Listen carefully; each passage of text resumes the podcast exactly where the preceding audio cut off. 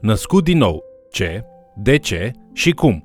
Bine ați venit la studiul nostru al celei mai importante cărți din lume, Cuvântul lui Dumnezeu, adică Biblia.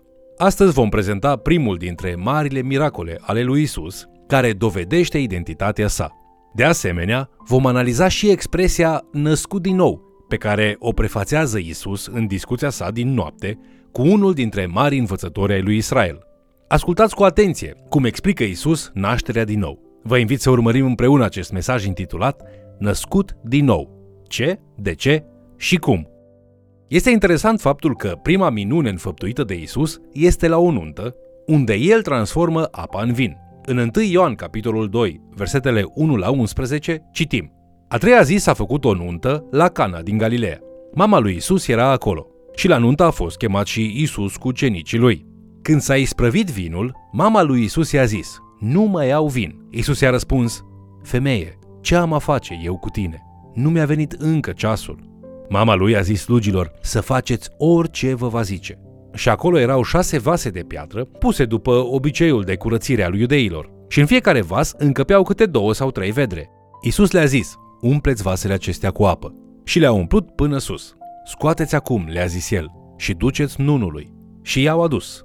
Nunul, după ce a gustat apa făcută vin, el nu știa de unde vine vinul acesta. Slugile însă care scoseseră apa știau. A chemat pe Mire și i-a zis, orice om pune la masă întâi vinul cel bun. Și după ce oamenii au băut bine, atunci pune cel mai puțin bun. Dar tu ai ținut vinul cel bun până acum.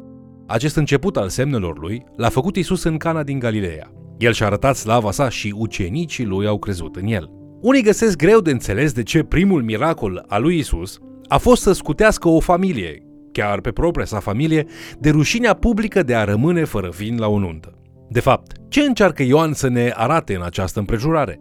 Ei bine, pe lângă faptul că este un miracol indiscutabil al Domnului nostru, această povestire are și o alegorie stratificată și frumoasă. De o mare însemnătate este faptul că Isus își arată prima manifestare a gloriei sale mesianice la o sărbătoare de nuntă, plină de veselie, celebrând și binecuvântând uniunea umană rodnică. Mai întâi putem observa că în Geneza capitolul 2, după ce creează cosmosul, Dumnezeu o face pe femeie din bărbat și supraveghează prima dintre toate nunțile. El binecuvântează această uniune. De asemenea, putem observa că epoca mesianică este prefigurată a fi o vreme în care națiunea, adesea prezentată ca miriasă a lui Dumnezeu, va avea vin din abundență. În Ieremia, capitolul 31, cu versetul 12, citim Ei vor veni și vor chiui de bucurie pe înălțimile Sionului, vor alerga la bunătățile Domnului, la grâu, la must, la unde lemn. Aceste cuvinte ne duc cu gândul spre mult așteptata celebrare a unei noi ere care va veni cu un nou legământ al inimilor reînnoite. Ieremia, capitolul 31, cu versetul 31. Mai găsim această bucurie anunții mesianice în Psalmul 45. Evreii dau o mare importanță acestei sărbătoriri și o plasează într-o anticipare a ultimelor zile, când cei din comunitatea legământului se ospătează de la masa regelui la nunta acestuia. Ca simbol biblic, vinul are câteva semnificații nuanțate care joacă un rol alegoric în povestirea lui Ioan. Simbolul bucuriei, cum îl găsim în Psalmul 104, care elogiază vinul deoarece face inima omului veselă. Vinul mai reprezintă belșugul debordant, așa cum ne este arătat în Proverbe capitolul 3 cu versetul 10, căci atunci grânarele îți vor fi pline de belșug și teascurile tale vor geme de must. Vinul îl mai găsim și în cântarea cântărilor, unde simbolizează în repetate rânduri bucuria de a iubi, precum în capitolul 7 cu versetul 9, care laudă gura descriind-o ca pe cel mai ales vin. Vinul este și un simbol al transformării, trecând de la fruct la suc, apoi la vin pe măsură ce fermentează de la sine. Dar în povestirea lui Ioan, vinul face o transformare miraculoasă, de la apă la vin, fără pașii intermediari. Mai apoi, vinul sporește bucuria anunții atunci când Mesia, binecuvântând Uniunea, își dezvăluie identitatea printr-un miracol de transformare, revărsând bucurie peste Israel, reparând o situație ruinată și arătându-și puterea sa divină de a schimba inimile și de a-i salva pe cei condamnați. Acest minunat miracol de transformare a apei în vin reprezintă o imagine grăitoare a nașterii din nou. Cu riscul de a fi prea creativi, putem observa aici o reflexie a unor pași importanți pe care îi face un păcătos la înfruptarea din bucuria mesianică a salvării și la transformarea dată de nașterea din nou. Primul pas în procesul nașterii din nou poate fi ilustrat în cuvintele Mariei atunci când vine la Isus și spune Nu mai au vin. Așadar, primul pas în acest proces este mărturisirea faptului că nu ești născut din nou, că ai lipsuri și că ești în mare nevoie. Mărturisirea nevoii noastre este primul pas către nașterea din nou. Al doilea pas poate fi descoperit în cuvintele lui Isus adresate servitorilor.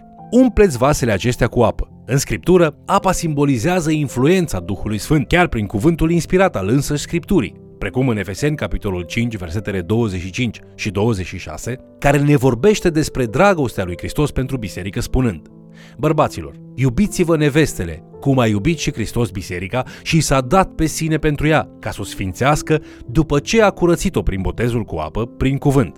Pavel leagă puterea cuvântului cu auzirea cuvântului în Roman, capitolul 10, cu versetul 17, spunând Astfel, credința vine în urma auzirii, iar auzirea vine prin cuvântul lui Hristos. Noi venim cu nevoia noastră, iar Duhul Sfânt vorbește inimilor noastre cu o credință determinată de cuvântul lui Dumnezeu. Al treilea pas în nașterea din nou ar putea fi ilustrat chiar în cuvintele Mariei care spune să faceți orice vă va zice. Această afirmație stă la baza Marii Trimiteri, fiind un element definitoriu al uceniciei și reprezintă supunerea față de Hristos și cuvântul său. Noi răspundem la cuvântul divin cu credința care se manifestă prin faptul că întoarcem spatele la felul nostru de umblare și ne luăm angajamentul să umblăm pe calea lui. Undeva, pe la mijlocul acestui schimb pe care îl facem cu Domnul, El ne schimbă inima. Cuvântul lui a născut roade transformatoare în omul nostru interior și suntem înnoiți. Astfel, cu puțină imaginație, putem găsi al patrulea pas în porunca lui Hristos de a scoate apa transformată în vin și de a o servi. Putem să turnăm mai departe din bogăția glorioasei puteri transformatoare a lui Dumnezeu peste cei de lângă noi, ca și ei să devină ai lui. Așadar, să ne amintim că Ioan scrie cu scopul de a ne ajuta să credem în Isus și de a experimenta o viață nouă în el. Astfel, în privința fiecărui text din Ioan, ne punem câte trei întrebări pentru a cunoaște intenția autorului. Prima întrebare, cine este Isus? A doua, ce este credința? Iar a treia, ce este viața? Cine este Isus în al doilea capitol din Evanghelia după Ioan? El este transformatorul miraculos al inimilor, răscumpărătorul vieților, aducătorul de bucurie. Ce este credința în capitolul 2? Vedeți, în capitolul 2, credința reprezintă faptul că, deși duci lipsă, Isus are puterea să repare. Înseamnă a umbla în ascultare de cuvântul său, chiar dacă poruncile lui par ciudate sau deplasate. Înseamnă a fi convins mai profund de cine este și ce poate face el atunci când guși din transformarea glorioasă pe care o primește la el. Și ce este viața după părerea lui Ioan? Viața înseamnă să fii născut din nou, și să experimentezi această nouă viață. De asemenea, viața înseamnă să știi că ai intrat într-o părtășie cu Isus Hristos, în care tu te-ai dedicat lui și El ți s-a dedicat ție. O viață în care ești copleșit să știi că ești parte din cel mai mare lucru care s-a întâmplat vreodată între oameni. Isus este Domnul tău. Acum, haideți să ne întoarcem la capitolul 3 din Evanghelia după Ioan, unde Isus are o discuție cu un rabin credincios numit Nicodim despre nașterea din nou.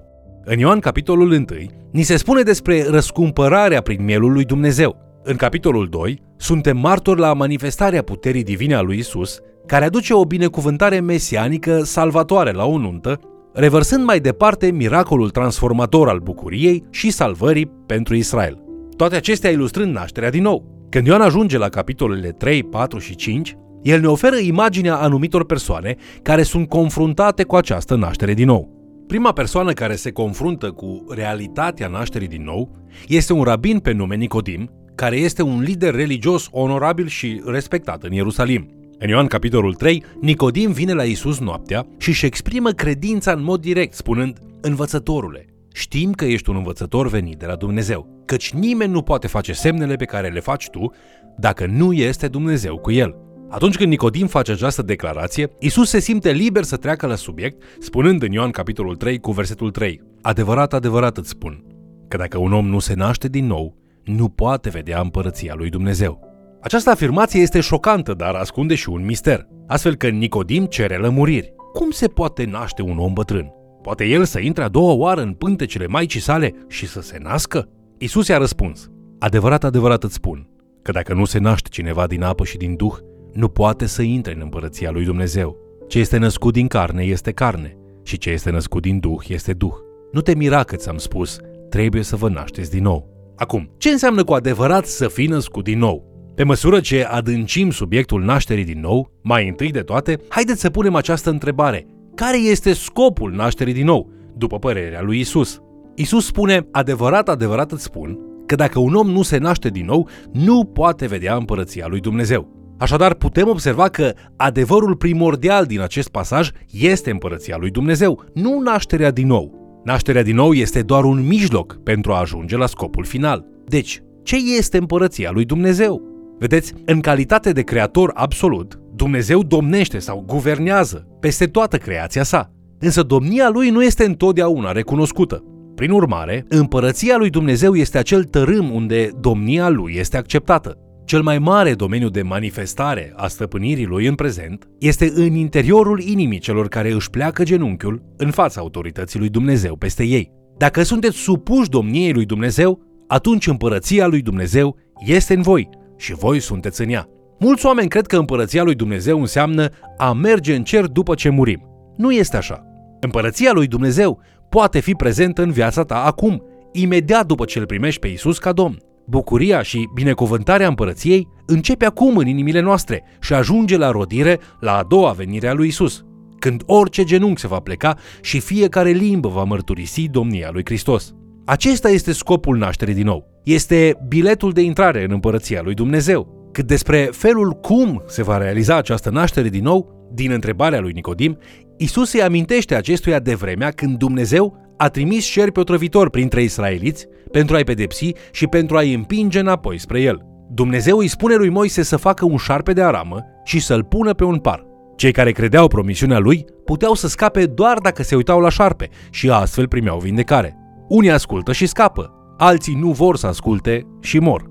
Isus se compară pe sine însuși cu acest șarpe, spunând în Ioan capitolul 3, versetele 14 și 15. După cum a înălțat Moise șarpele în pustie, tot așa trebuie să fie înălțat și fiul omului, pentru ca oricine crede în el să nu piară, ci să aibă viață veșnică. Isus este remediul lui Dumnezeu pentru starea de păcat și moartea iminentă pe care o prefigurează acesta. Salvarea presupune să știi că singur nu poți face nimic și că trebuie să-L crezi pe Dumnezeu atunci când spune că a pregătit o cale pentru tine. Să crezi într-atât de mult încât să mergi și să te uiți cu o privire încărcată de credință. Spune în adâncul inimii tale, Doamne, eu cred că Isus este singurul tău fiu.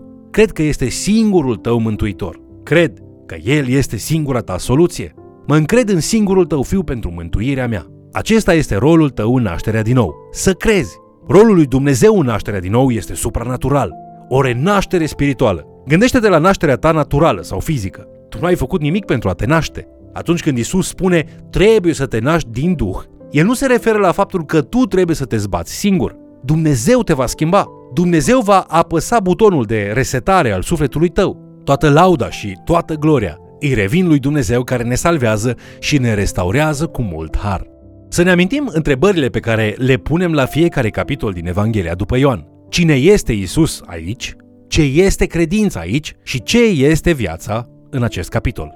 Așadar, cine este Isus în capitolul 3? Isus este singurul Fiu al lui Dumnezeu, singurul Mântuitor și singura soluție înălțată pentru ca toți să o vadă cu ochii credinței. Ce este credința? În capitolul 3 din Evanghelia după Ioan. Credința înseamnă să crezi, să te uiți și să trăiești. Este foarte simplu. Nu te poți salva singur, dar Isus te poate salva. Doar uită-te la Isus și vei trăi. Ce este viața în acest al treilea capitol din Evanghelia după Ioan? Viața înseamnă să fii născut din nou și să trăiești un nou fel de viață în care Dumnezeu stăpânește în inima ta. În felul acesta te alături tuturor celor care și-au plecat genunchiul în fața domniei lui. Tu ești în împărăție și împărăția este în tine. Îndrăznește astăzi să experimentezi această viață nouă în viața ta, chiar acum, chiar acolo unde ești. Vorbește cu Isus, așa cum a făcut-o Nicodim, și ascultă-l când îți răspunde, crede în mine și vei avea viață veșnică. Vă mulțumesc pentru că ați fost alături de noi studiind Cuvântul lui Dumnezeu. Dacă încă nu te-ai încrezut în Isus Hristos ca Domn și Mântuitor, poți să o faci astăzi. Mărturisește-ți nevoia de a avea un mântuitor și pornește după el chiar astăzi. Fie ca binecuvântările lui Dumnezeu să fie peste tine și familia ta. Te invit să ne urmărești în continuare și, de ce nu, să mai chem cel puțin o persoană să ni se alăture.